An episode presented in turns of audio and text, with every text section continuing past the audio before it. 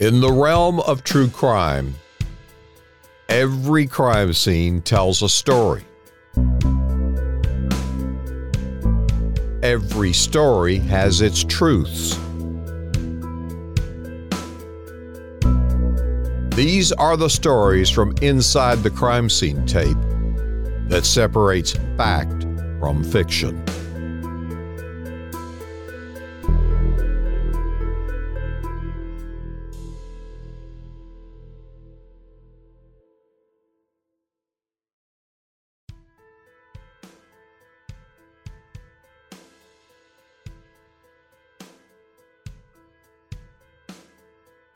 Crime Reporter goes inside the Ella crime scene tape. I'm investigative reporter Robert Riggs with decorated former federal prosecutor Bill Johnston. You can follow our journey into darkness and get bonus episodes by joining our true crime community at truecrimereporter.com. Our true crime cases are stranger than fiction. With that said, here's a classic police procedural A True Crime Reporter Confidential.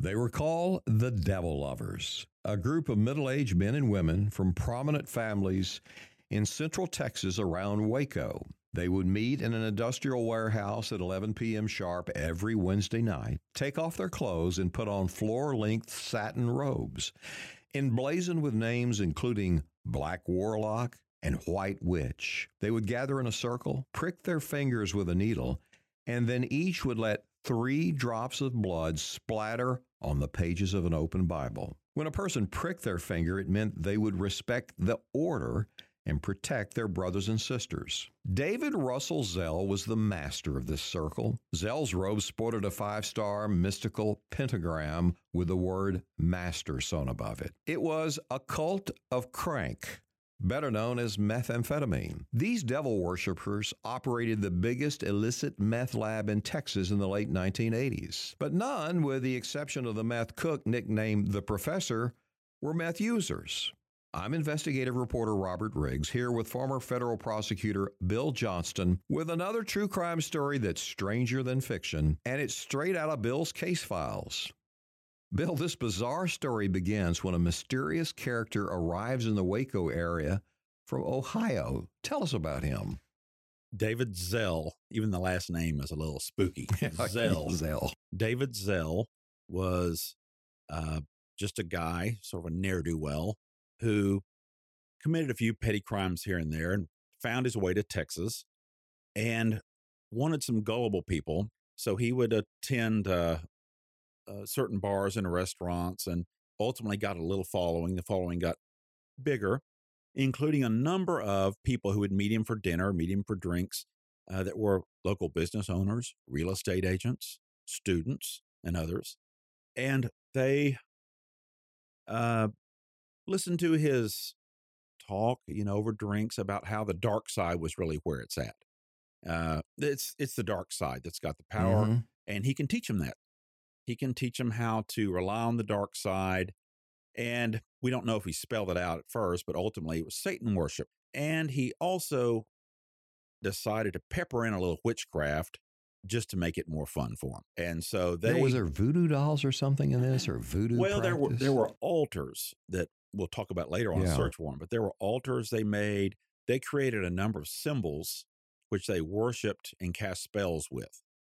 But Zell uh, was able to get enough of a following that they, as you indicated, they first rented a building, uh, actually near downtown Waco. a big building. Well, the first one was not as big. They kind of moved Okay, up. all All right. this was a step up each, each as he became more profitable. What they, yeah, they they would meet like you said, and they would uh, yank off their clothes. They would put on these long robes and do all kinds of things, including uh, they would listen to his lectures.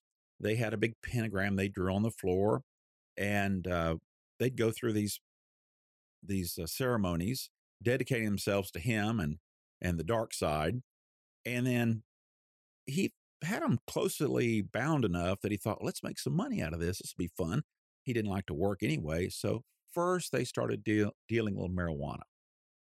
It was not that profitable for them. So uh, in those days and these days too, what cost a hundred dollars a gram? In other words, a little sweet and low package Mhm. worth hmm of meth is worth a hundred dollars, and pounds are worth tens of thousands or tens of thousands, and so forth. Uh, so they got into the meth world instead of the marijuana world, but they needed, if they could run this as a tight knit, devil loving organization, they needed a professional. And so they found Roy Wells Jr., who was one of the best meth cooks in Texas at the time, had his own handwritten formula. He, uh, he his specialty was large quantities. Uh, he helped uh, put together a laboratory where they moved up to the large 12,000 square foot warehouse, Wow. put together a laboratory with three triple neck glass flasks like you'd see in a university laboratory, uh, chemistry lab. And when we finally caught him, he had 61 pounds of meth in solution that they were starting to powder out. But that's how big it got within just a few weeks. So he had some nicknames. One, the professor. Had he been a professor, or they just acknowledged his no- knowledge of uh, chemistry? Wells uh, probably had about an eighth grade education. Okay. and he looked like uh, he looked like a commercial for rednecks. Uh, he was uh, clever though, and he had we mentioned in a prior podcast. In fact, we talked about murder, mayhem, and methamphetamine. Yes. We talked about Kate Christenberry, the godmother of meth in Texas. Yes. Roy Wells wasn't a direct student of hers, but he was an offshoot of that early cooking, meth cooking uh, establishment. So she had students that spread She out from her. wow. She had she had a cadre or a, Uh-huh. a group of teachers and and uh, students, Meth graduates. meth graduates, and Roy was an offshoot from those first handwritten formulas that she helped develop, and others did uh, by that time. And but his formulas were perfect for large quantity, which was unusual. A lot of people didn't want to make that much at once; it was too dangerous. Yeah, I want to encourage listeners. If you haven't heard that episode, you will want to listen to it because both of these are really kind of giving you the the lay of the land in Texas in the early '80s, uh, when boy meth was king through here, and and the violence came with it. It did the firearms, which we'll talk about in this case, and the violence and the threats of violence were all throughout. When Zell is is preaching, so to speak, at the uh, bars, what's what's the pitch here? What do you think that appeal was? Well, it's hard to say. Perhaps uh, ordinary Baptist sermons were getting old for some of these people, or perhaps Zell, not being from around there and sort of seeing the gullibility of these folks, felt like if he appealed to something that was shocking, you know, although it might be shocking at 1st Mm-hmm. once they absorbed it a bit, they might actually like it. And they did. They thought it was cool and they thought it was naughty. And like I said, these weren't 18 year olds sitting around with a Ouija board. These were grown folks. Many of them, some were college graduates, most weren't, but many had successful businesses and, and endeavors, and they just uh, sold out to him. Okay, so is there something in the water around Waco? I say that facetiously because I covered the Branch Davidians, you know, for 51. And you have David Koresh, who's just got the wacky stuff, but to the other end of it. I don't know. So I prosecuted, you know, in Western District of Texas, mostly in Waco, some in Austin, Right. San Antonio, Del Rio, El Paso, but mostly in Waco. And so we did have a number of Yes. strange. I don't know, can't explain it. There have been some in Austin. some in you know. Austin.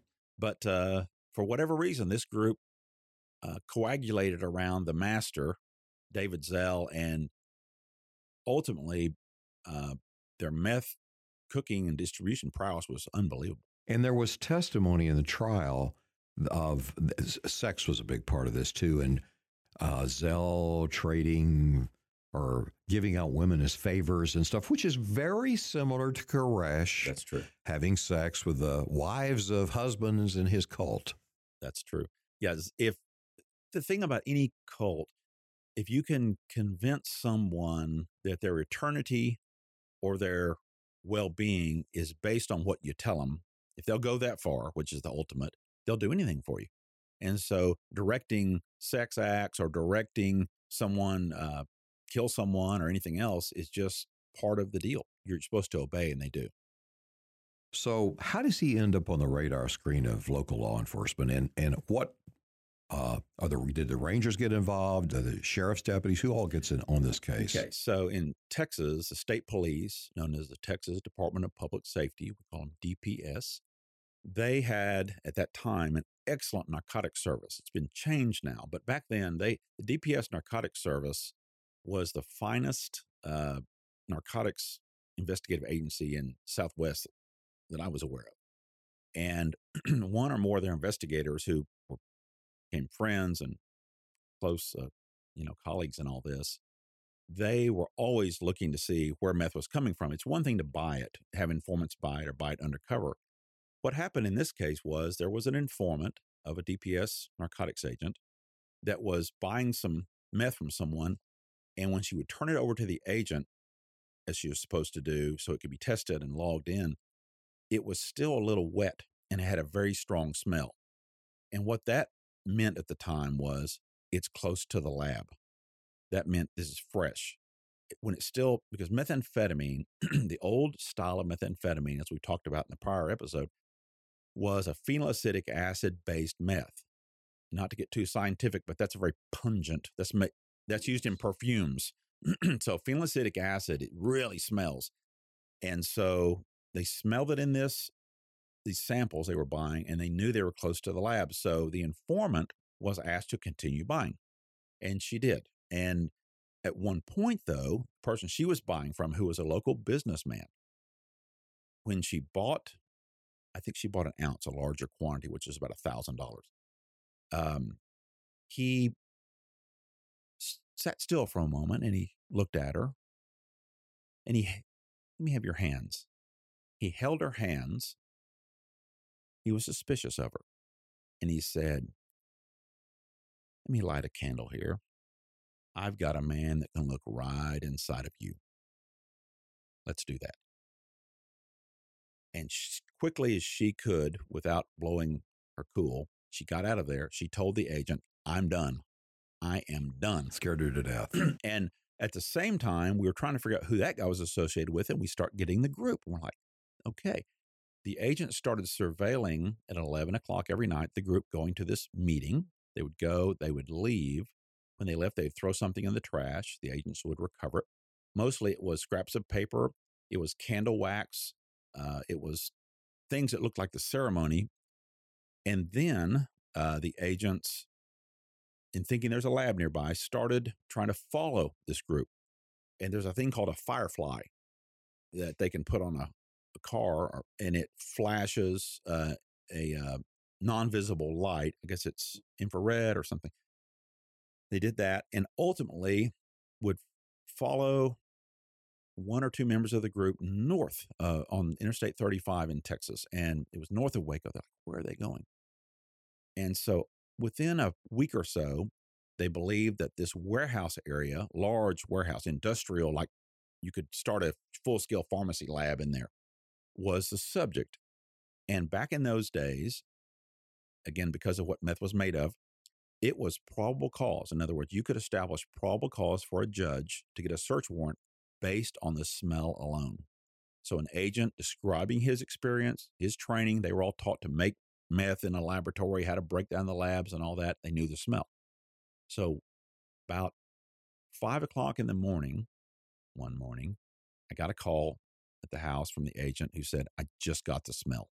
It's a warehouse off of Interstate 35. I said, let's go. So I went and met him. We wrote a search warrant, took it to the federal judge. And by about nine in the morning, the group was ready to hit the building with a search warrant. And about that time, fortunately or not, one of the other members was pulling up to the site. He went in the warehouse. He closed this big steel uh, bay, garage bay door. And right as it was coming down, the agents rammed into it to try to keep it from coming down so they could safely get in. And what they saw as they went under the door and looked, first of all, were weapons everywhere. There were 61 firearms. Uh, every every kind of firearm you can imagine, eight machine guns, just everything, sawed-off shotguns. Every every firearm they had, we proved this at trial. Every firearm they had was loaded, Every firearm they had had a chambered round, and every firearm they had was off safety. Every one of them, and they were with they're within a few feet, but they hit it so quickly. As I said, they busted through that door. They hit it so quickly that only one of them got to a firearm, and it was a the youngest member of the group who was in the so-called powdering out room. This was a room where they took the powdered meth. I'm sorry, took the oil of meth and created it into powder. They used acetone for that, ether or acetone. There were four five gallon drums of acetone in this room where they saw this young lady run. She grabbed for a 38 pistol, started to pull it up. A DEA agent who was there drew his weapon, prepared to shoot her. As she brought the weapon toward him, he yelled at her. She dropped it. And of course, had he fired at her, just fired, just a spark within the firearm, the whole city block would have gone up. There was so much acetone that was encased in those barrels, it would have likely blown everyone to smithereens. Everyone, all of us at the in the area probably would have been killed. But thankfully, didn't kill her, didn't kill us, and um, that was the first search. I'd like to tell you about the moment. The second search when when you're ready. All right, so we're, we're going to pause for a moment, come back with the second search, but I want to start with asking you about all of those guns.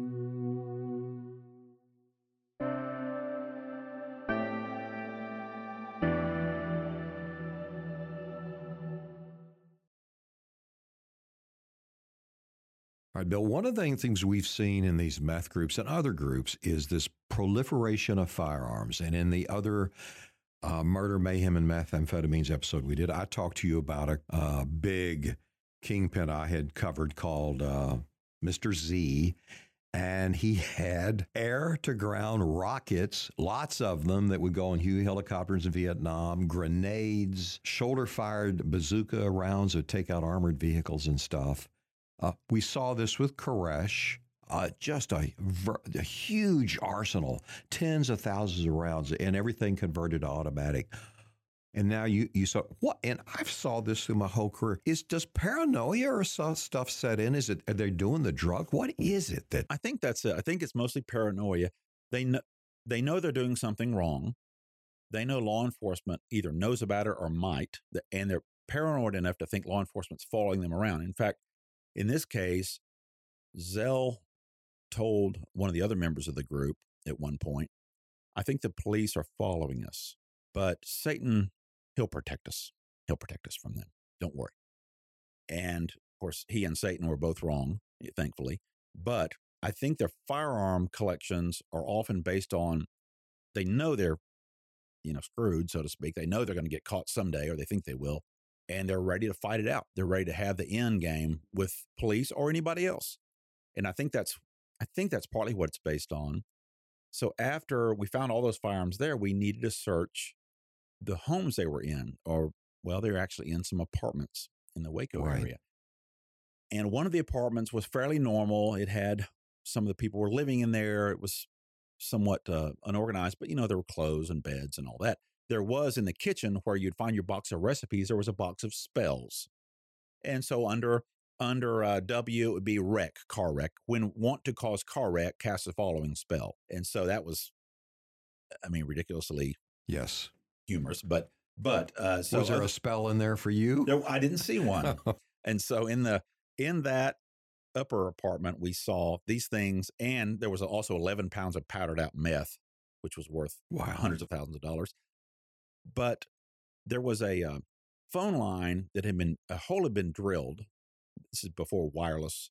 A hole had been drilled from one closet downstairs and a line had been dropped. So we, gosh, that downstairs is going to be there's two. We didn't realize it at the time. We got the, we had a search warrant drafted. We got the search warrant. The apartment manager let us in. And this apartment was, look, more or less unoccupied. We went in with the apartment manager. She sort of followed in curiously. And we went uh, to a back bedroom of the apartment, opened a closet door, and a red light came on. And the red light illuminated an altar, which was comprised of a goat's head, a table below the goat's head, a bone, looked like a cat's head on a stone tablet. The stone tablet had two circles on it, and the various names for Satan were carved or written on the stone tablet. And then below that were some other items. To the left, as illuminated by the red light, were their robes. There's the black robe of the master. There's the white robe of the white witch, the red robe of the black warlock, and so forth. So that we heard about, the, there they are. There are their robes. Of course, the agents dressed up in those robes and took a picture with me later, which was weird. But that's Yeah. that's the agents. of course. So anyway, but but interesting. So as that door, by the way, as that door opened and you could see the altar, uh, the apartment manager ran. She ran from the room. She ran from the apartment. We never saw her again. And it because we're sort of laughing about this, but it was so dark and so weird that it actually it was disturbing. And none of us had run across a satanic altar in the last few months, so we were stunned. And and as we uh, you know the, we were in there, I was just looking at it for purposes of action, take pictures and so forth. It was all gathered, and we ultimately found a former member of the Church of Satan in California who was an expert on this matter, who became a Christian and became uh, kind of guy that did lectures about this sort of stuff. We found him, and he broke this whole thing down for us in the dark side and what it meant and what it didn't mean and whether they were professionals or amateurs, which they were more or less amateurs. But we were missing something from all this. David Zell. He was nowhere to be found. He wasn't at the lab with all the bubbling meth, powdering out meth, the acetone, the 61 firearms. He wasn't at the apartment upstairs with the uh, witchcraft recipes. He wasn't downstairs with the altar. He was gone. And uh, we needed him because we didn't want to get the members without the leader.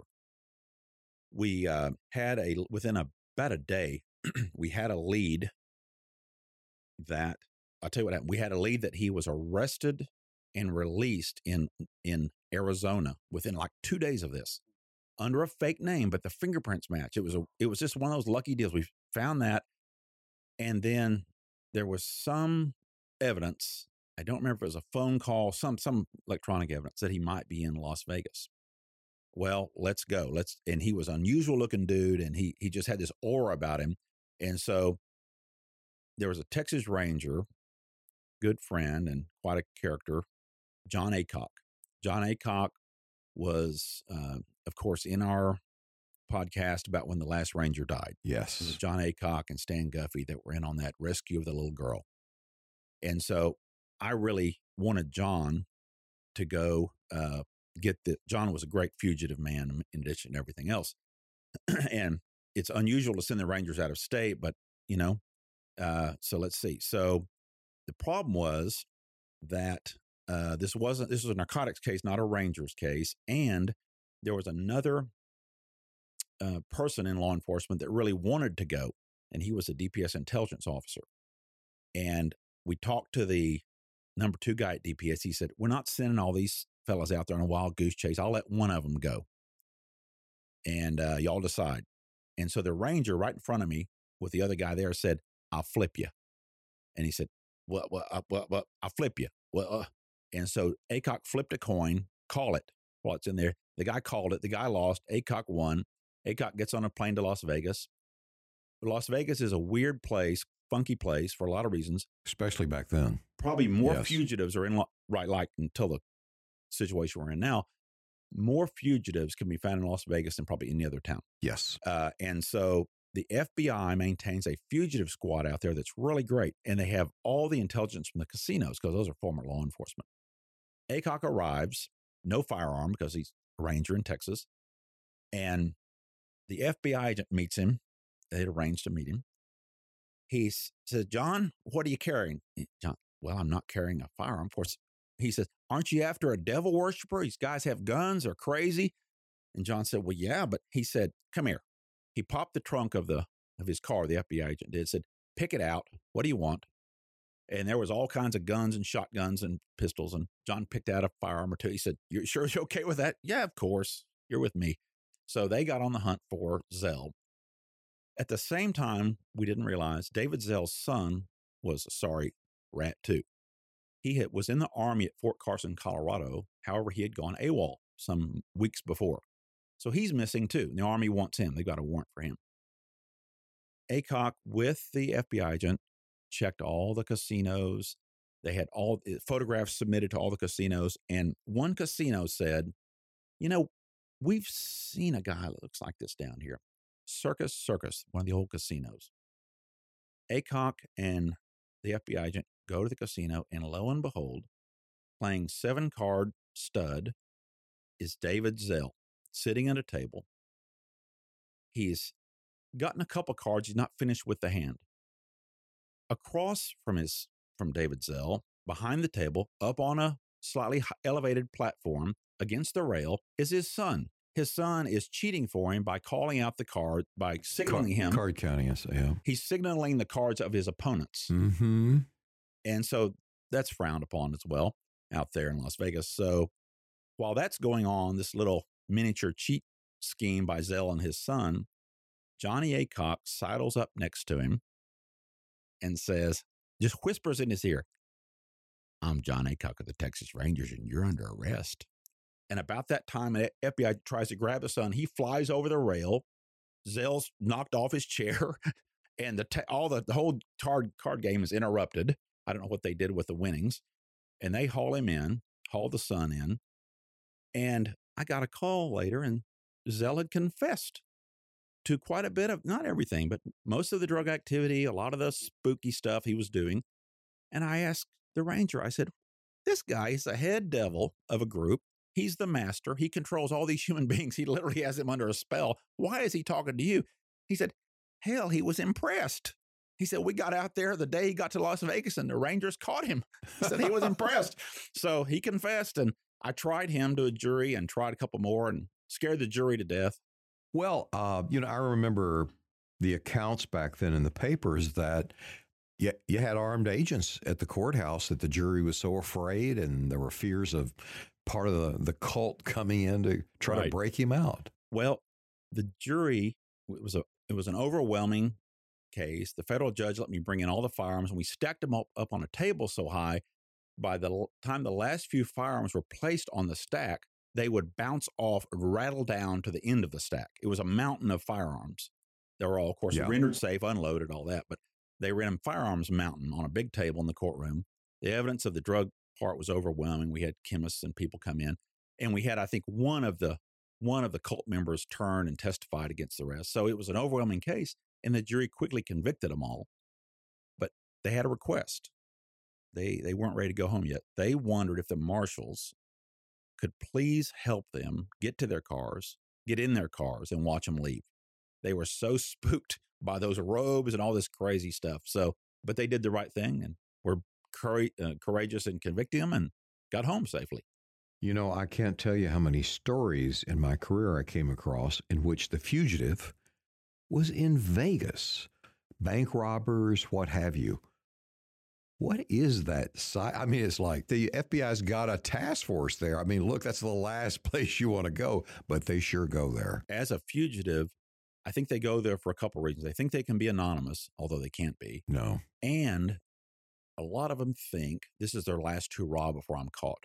I'll make a million. I'll, you know, have some big bet. I'll make a wager and make a million dollars, and I'll be a, uh, able to really get away from, you know, from everybody with this money.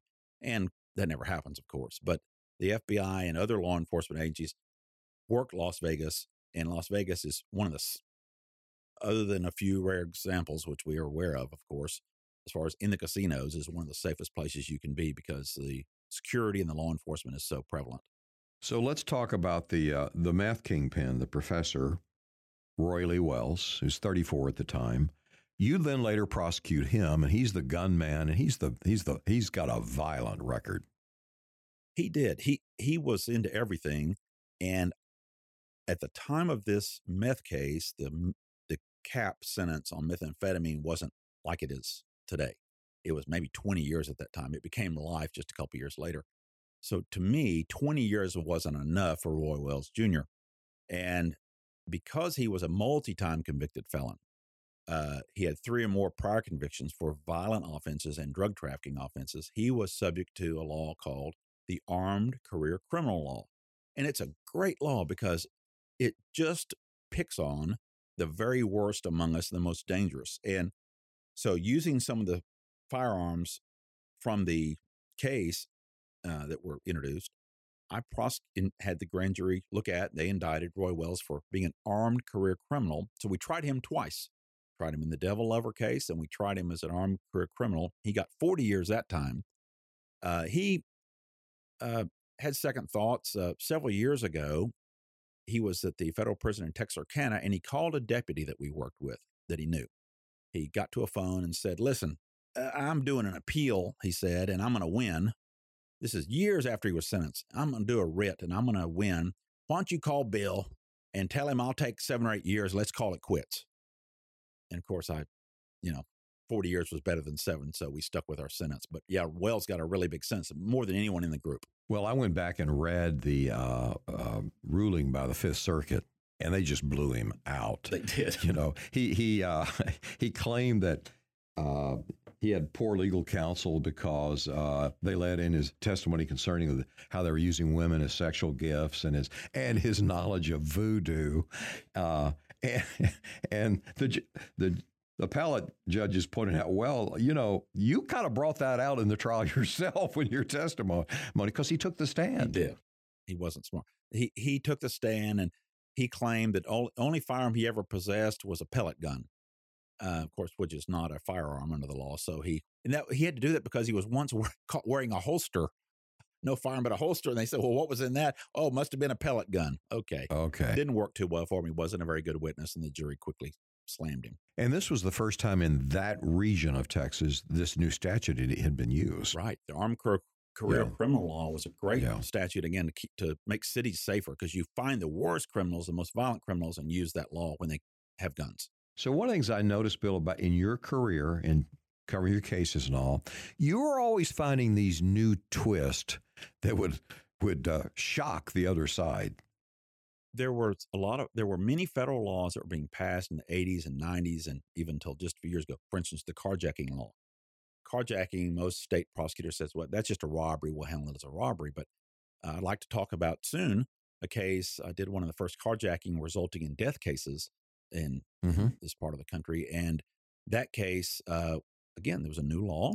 Why not use it? Dangerous, violent guy. Uh, why not use armed career criminal for Roy?